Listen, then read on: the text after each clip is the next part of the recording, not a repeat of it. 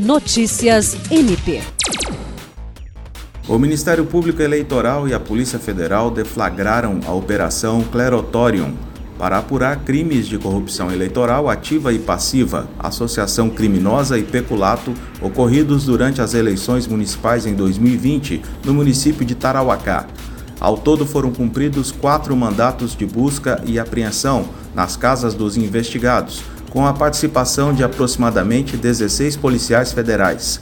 Ao todo, foram cumpridos quatro mandados de busca e apreensão na casa dos investigados, com a participação de aproximadamente 16 policiais federais.